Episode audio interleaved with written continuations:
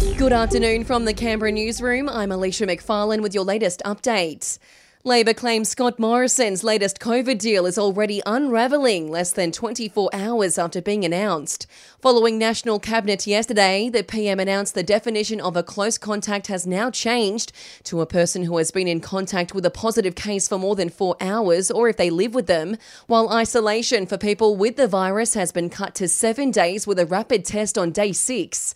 Doctors are not impressed though, the AMA saying it'll only speed up the spread of Omicron and put more pressure on the hospital systems. Shadow Health Minister Mark Butler backing calls to see the modelling behind the decision. That's why I think it's so important that the AMA, the peak body for Australia's doctors, has called for Scott Morrison to release the modelling and the public health advice that underpinned his decision to let it rip yesterday. And I think that's a completely reasonable request from Australia's doctors that have worked so hard over the last two years. Overseas new health data out of South Africa suggests their Omicron peak has passed with no major spikes in deaths.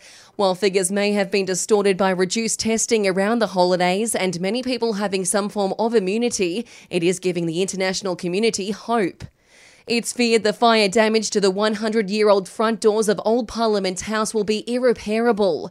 The fire broke out yesterday during an Indigenous protest and traditional smoking ceremony on the front steps.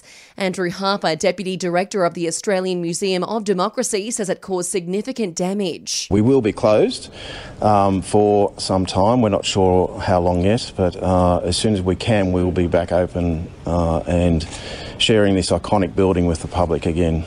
Um, but we, yeah, very, very concerned about the damage. Police are now investigating, with calls mounting for charges to be laid, although no arrests have been made. And two years ago today, we learnt about the coronavirus that is COVID 19. The Chinese city of Wuhan officially reporting a case on New Year's Eve 2019. Checking sport now. More COVID dramas for the Ashes, with batsman Travis Head now testing positive to the virus. He'll now have to miss out on the fourth test, prompting the Aussie side to call in three players to cover. The situation also reportedly delaying the side's flight to Sydney today as they prepare for Wednesday's test. And in the A League Women's Comp, preparations continue for the New Year's Day clash between Canberra United and the Western Sydney Wanderers. United midfielder Grace Maher says the side has spent the week working on maintaining momentum. In football and a lot of sports, the momentum between two teams can swing, and it's recognising the moments that we can swing that in our favour and also prevent when the pendulum does swing the other way, that we put our body on the line and we prevent any opportunity they have. And that's the latest from the Canberra newsroom this Friday. Have a happy new year and check back in tomorrow morning for our next bulletin.